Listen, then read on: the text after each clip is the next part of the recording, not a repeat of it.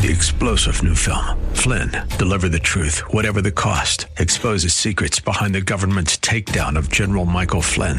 Flynn knew what the intel world had been up to. He ordered the first audit of the use of contractors. This set off alarm bells. He told the truth. He was the most dangerous person for Donald Trump to hire. They had to get rid of Flynn. Flynn, deliver the truth, whatever the cost. Available now. Watch it today. Go to salemnow.com. Salemnow.com. Whoever you are, wherever you were born, whatever your life situation, you were created in the image of God. You are His image bearer. We call that the Imago Dei. You have God's image on you. And Jesus was saying, You are in God's image. Welcome to The Barnabas Effect with Paul Purvis, Senior Pastor of Mission Hill Church, a multicultural, multi generational, multiplying church focused on shining the light and love of Jesus like a city on a hill. You're invited to visit any of the three locations in Temple Terrace and Tampa. For information and locations, visit missionhill.org. That's missionhill.org. Now, with today's message, here's Pastor Paul Purvis. Good morning, church. You can be seated if you haven't already done so.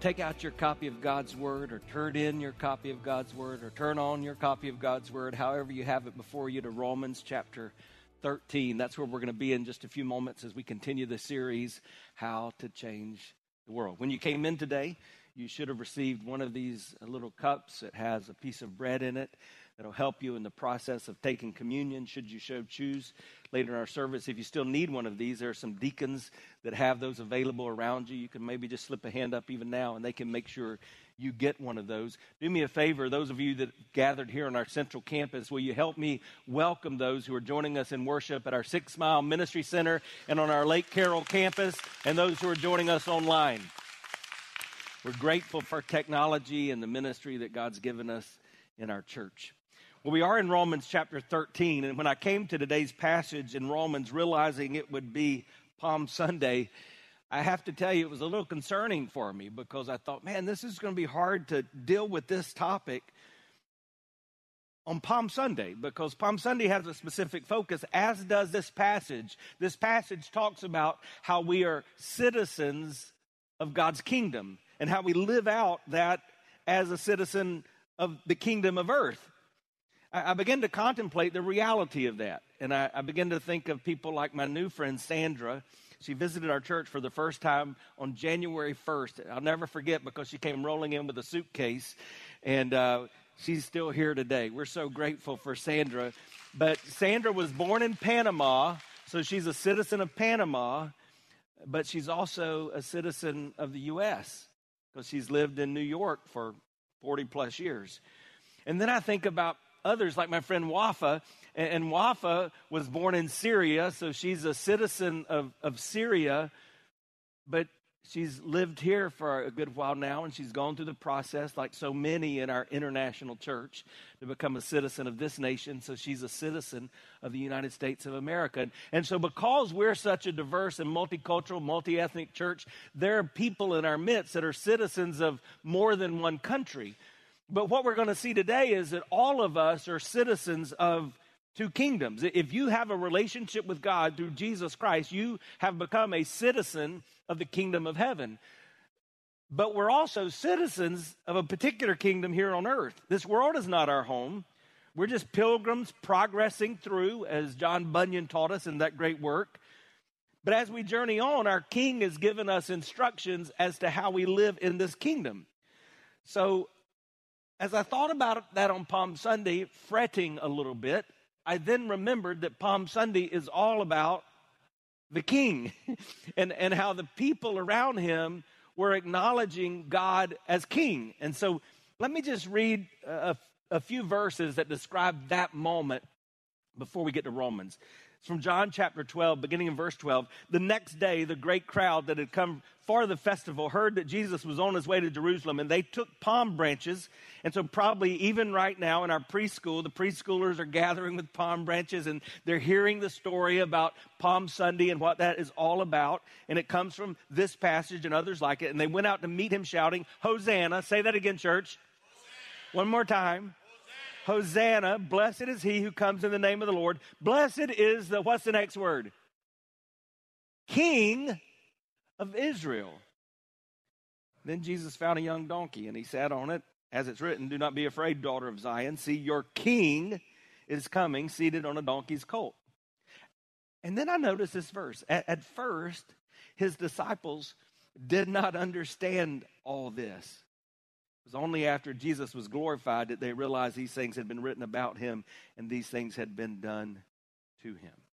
See, Jesus constantly preached the kingdom. Though we don't often talk about it that way today, that was his message. Mark chapter 1, at the very beginning of verse 15, it says, The time has come, he, Jesus said, the kingdom of God has come near. Repent and believe the good news. And then we'll remember, particularly on Friday, when Jesus was on the cross, there was a sign that Pilate demanded be over his head, and it was written in three languages. Do you remember what the sign said? It said, King of the Jews. And in fact, at our house of prayer on Wednesday night, I read the passage from, from John and, and reminded you that um, the Jewish leaders came to Pilate and they said, Hey, can you change that and say, He said he was king of the Jews? Because we don't really believe he was king of the Jews. Pilate said, No, I've, I've written what I've written. You see, both the followers of Jesus and those who crucified him understood that he believed he was the king. But then and now, people confuse what it means to be a part of the kingdom. Even after the resurrection of Christ, those that knew him best, the disciples gathered around Jesus. And, and this was just before he ascended into heaven, just before he was glorified. And this is what it says in Acts 1, verse 6. Then they gathered around him, and they asked him, Lord, are you at this time going to restore the kingdom of Israel? In other words, all right, now that you've done everything you've done, are you going to do what we want you to do? Are you going to give us the kind of kingdom we want here? And I feel like that's a lot of how we live today, even as those of us who profess Christ followers. We're going to see, even at the end of this message, that we are created in God's image, and yet we live our life as if we've created God in our image. And, and really, what He does and, and how He lives should conform to what we want. And yet, that's not what this is about. And so, there's probably no better time than the day where Jesus went into Jerusalem and was held as king. And the people of God shouted Hosanna, that, that we pause and think about what it means to be under his kingship while living in a temporary home. And the older I get, the more I want to make sure I get this right. And so I want to pray again. And if you're new to our church family and to, to what we do here at Mission Hill, you may be thinking, you guys pray a lot. I, I'm so glad you noticed that. That really is a part of who we are. It's a part of our DNA. And so while we sing, we pray. Around our songs, we pray. In the message, we pray. At the end, we pray. And, and, and we believe there's power in prayer because that's when we communicate with God so clearly. So would you join me once more in prayer? And, you know, you can have your eyes open or closed. It, really doesn't matter. I'm going to tell you something I, I occasionally do that I'm about to do, and, and you may want to do it too. Occasionally, I'll just, as I'm praying, I'll open my hands at some time just to say, God, I want to be filled with you and everything you've got in this moment. And then maybe I'll raise my hands and I'll pray, God, I, I, I want everything I do to praise you. And then, then maybe I'll just stretch out my arms and say, God, I, I, I want to be surrendered to whatever you want as your will as a result of this time together. Now, if you're doing that with your eyes closed and you're seated by somebody else, please be careful uh, when you extend your arms because we're not dealing with the passage on lawsuits and we don't want any of those to take place as a result of this prayer time. Let's pray together. Oh, Father, give us what we need.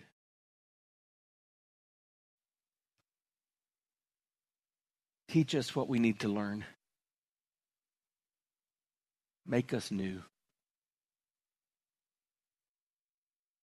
God, as we continue, and, and man, we're going to just be deep into your word. And I pray that whether or not it amounts to this in time, but in content and in context, your words will take priority over anything I say because there's power in your word. And so, Lord, I, I thank you for a church that really places that authority in the scriptures.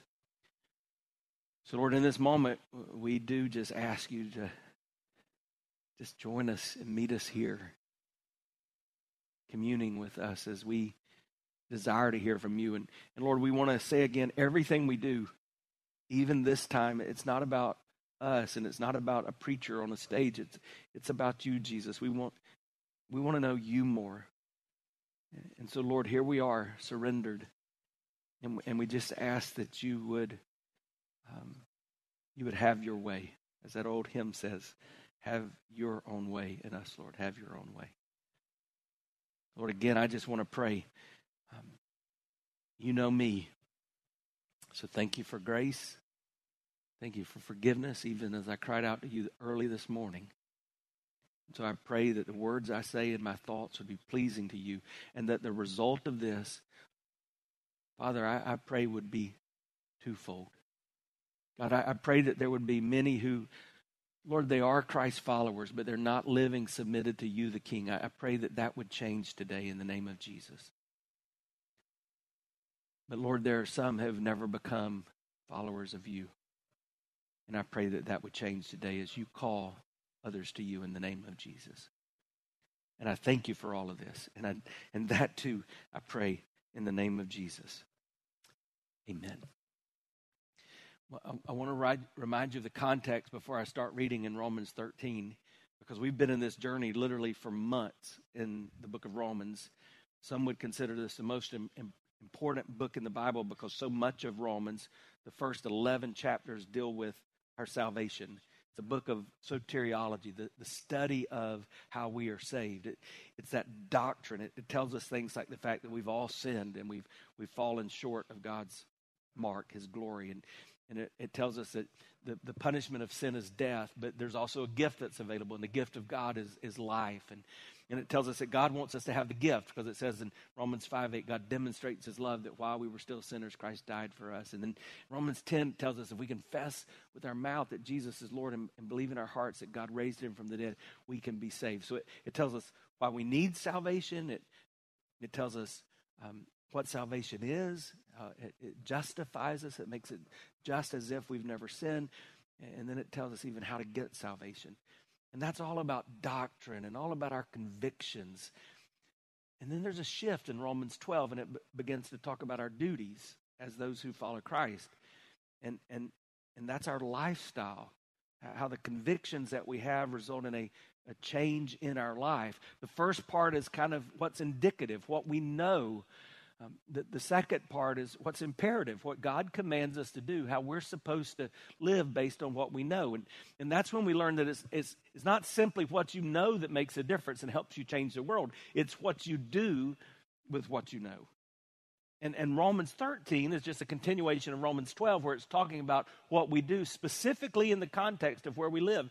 Because all of us are a citizen of somewhere. So listen to Romans 13, beginning in verse 1. Let everyone be subject to the governing authorities. For there's no authority except that which God has established. Now, that's going to be really important. So, I, I know we kind of come in and out and we're used to like 30 second memes on the internet, and, and so I may lose some of you. So, I want you just to hear the word of God from God again, just in a statement.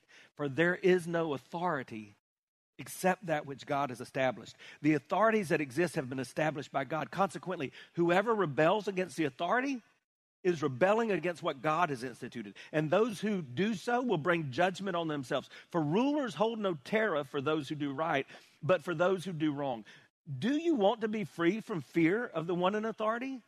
Then do what is right, and you'll be commended.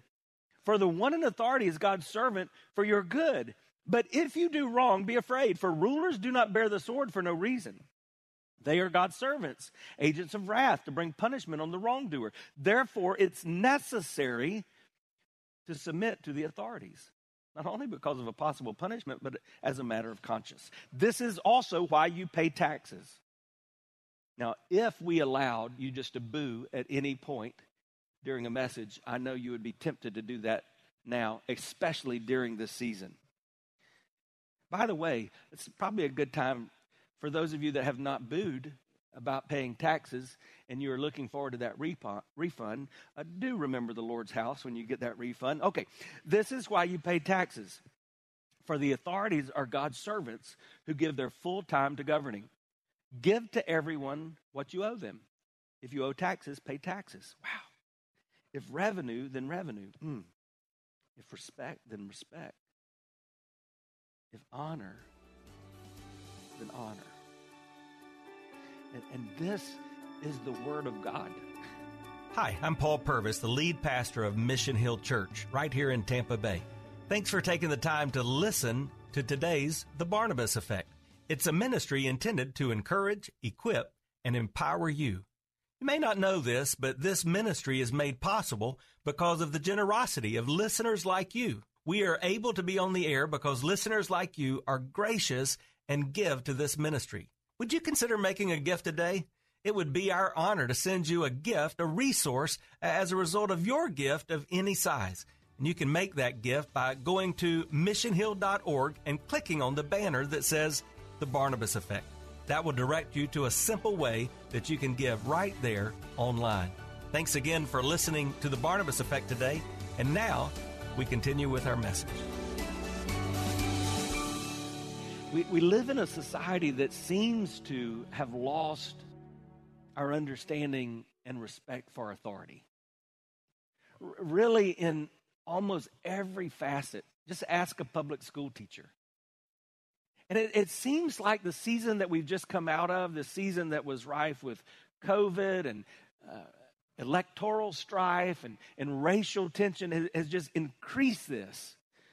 Parents struggle with authority, teachers, civil servants like even our law enforcement officials, and, and certainly our elected leaders. So, before we dive into this passage, it's important that you understand this isn't the only time that Scripture talks about this issue. And, and and it has us to be mindful about those who are having authority over us. In fact, it's an early principle that's, that's taught in Scripture early in the Bible, and it really begins with the first place of authority. Do you know where the first place of authority is? That was not a rhetorical question. Do you know where the first place of authority is? What did, what did God institute before He instituted anything else? The family, the home.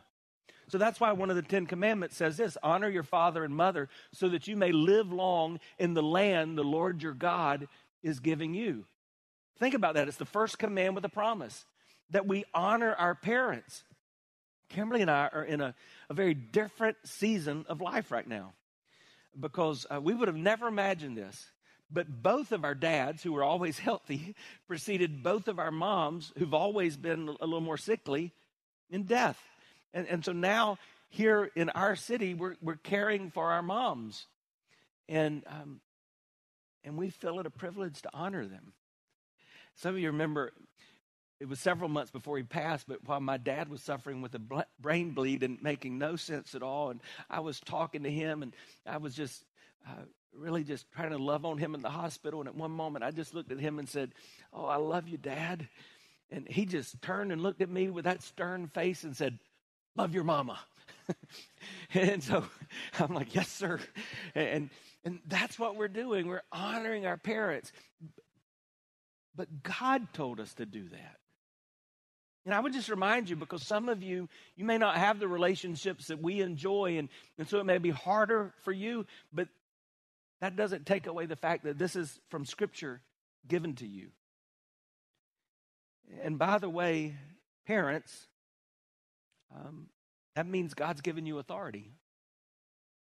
And one of the challenges in our society is that parents have abdicated authority. And one of the problems that school teachers have is that parents have abdicated authority. And um, I, I don't know what you hear from other places, parents and grandparents. But you have that authority in the home because it's unlikely your children will prioritize the things that they've watched you marginalize. But there are other contexts in Scripture where it talks about authority. Let me give you those quickly. 1 Timothy 2, verse 1. Paul says, I urge you then, first of all, that petitions, prayers, intercessions, thanksgiving be made for all people, for kings and all those in authority, that we may live peaceful and quiet lives in all godliness and holiness. This is our good, this is good, and it pleases our Savior. So when we pray for, when we give honor to, when we respect those in authority, God likes that. Why? Because it pleases Him, but He also wants all people to be saved and come to a knowledge of the truth. And that's part of the way our testimony in doing that is that they do that. Titus chapter 3, verse 1 remind the people to be subject to rulers and authorities, to be obedient, to be ready to do whatever is good, to slander no one, to be, pe- excuse me, to slander no one. They didn't have this back then, but had they have it, it they may have put in the verse to slander no one in parentheses whether with your mouth or on Facebook. To be peaceable and considerate and always to be gentle toward everyone. First Peter 2, those were Paul, this is now Peter. Same kind of thing. Verse 13, submit yourself for the Lord's sake to every human authority, whether to the emperor as the supreme authority or to governors who are sent by him to punish for those who do wrong and to commend those who do right. For it is God's will that by doing good you should silence the ignorant talk of foolish people. Just think about that.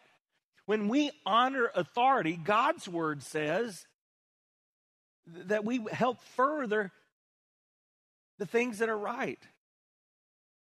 It goes on to say, live as free people, but do not use your freedom as a cover up for evil. Live as God's slaves. Show proper respect to everyone. Love the family of believers. Fear God. Honor the emperor. What's the purpose of this? Why does God do this? For the application of Romans 12, uh, I, I think we can see in Romans 13, he's applying some of those principles we've learned. Remember in Romans 12 when it, it says, Remember, don't repay evil for evil, for vengeance is mine, saith the Lord? One of the things we know is that God has established government so that it may be the source to deal with that which is bad. Remember in Romans 12 when it says we need to do whatever thing is within us to live at peace with all people? One of the reasons God has established government is so that there can be peace in the world. I, I think Paul also wrote these things because he knew that Caesar would see these. If you think about from the Roman standpoint, the very reason Jesus was crucified is because of a fear, from the Roman standpoint, a fear that his followers would try to take over the government. The Jews didn't like Jesus, so from their standpoint, he was being crucified because he was claiming to be king, but among those Jews were some who were called Zionists, zealots. One of the followers of Jesus was even a zealot, Simon the Zealot. And they had an undisputed desire to try to take over the government. So Paul's writing this to, to help even the Caesar understand that's not what it means to be a Christ follower. Because we are citizens first and foremost of another kingdom. I want to just quickly give you three things about this passage of Scripture and illustrate it as we go. Uh, here they are. Uh, number one, authority, even governmental authority, is a part of God's design. I want you to see that. Number two, obedience to authority is one of God's demands, it's not optional. And number three, as citizens of God's kingdom, how we respond to authority, it really should be different. So let's deal with that first one. Authority, even governmental authority, is a part of God's design. So look again at verse 1. Let everyone be subject to the governing authorities, for there's no authority that which God has but which that which God has established. The authorities that exist have been established by God. That's a tough one for me. It's a tough one for me today in our country. It's a tough one for me as a student of history. But I don't think it's a, it, it's near as tough for some of us as for some of my international friends who are part of our family that have come from countries that literally are persecuting Christians by taking their lives even today. It seems like in our country, people fall into one of two categories. Some are kind of undisputed patriots and, and what, what the media might even try to call a Christian nationalist today. That their, their focus, their primary energy and effort in life is God bless America. And, and they, they kind of look as if America is supreme and we can do no wrong. You've been listening to The Barnabas Effect with Pastor Paul Purvis. The Barnabas Effect is here to provide listeners like you with biblical truth and spiritual encouragement.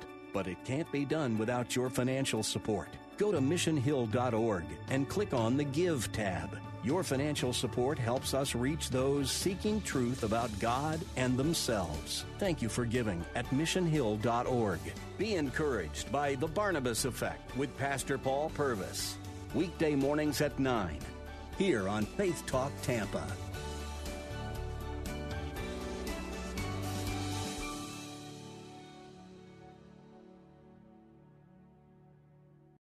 Three star general Michael J. Flynn, head of the Pentagon Intelligence Agency, knew all the government's dirty secrets. He was one of the most respected generals in the military. Flynn knew what the intel world had been up to. He understood its funding. He ordered the first audit of the use of contractors. This set off alarm bells. The explosive new documentary, Flynn, Deliver the Truth, Whatever the Cost, and covers the facts behind this scandal. Flynn told the truth. He was the most dangerous person for Donald Trump to hire. I find out the worst enemy that I'm going to face in my life is right here in America. They took my assessment and they wanted me to change it. And I was like, I'm not changing it. They had to get rid of Flynn.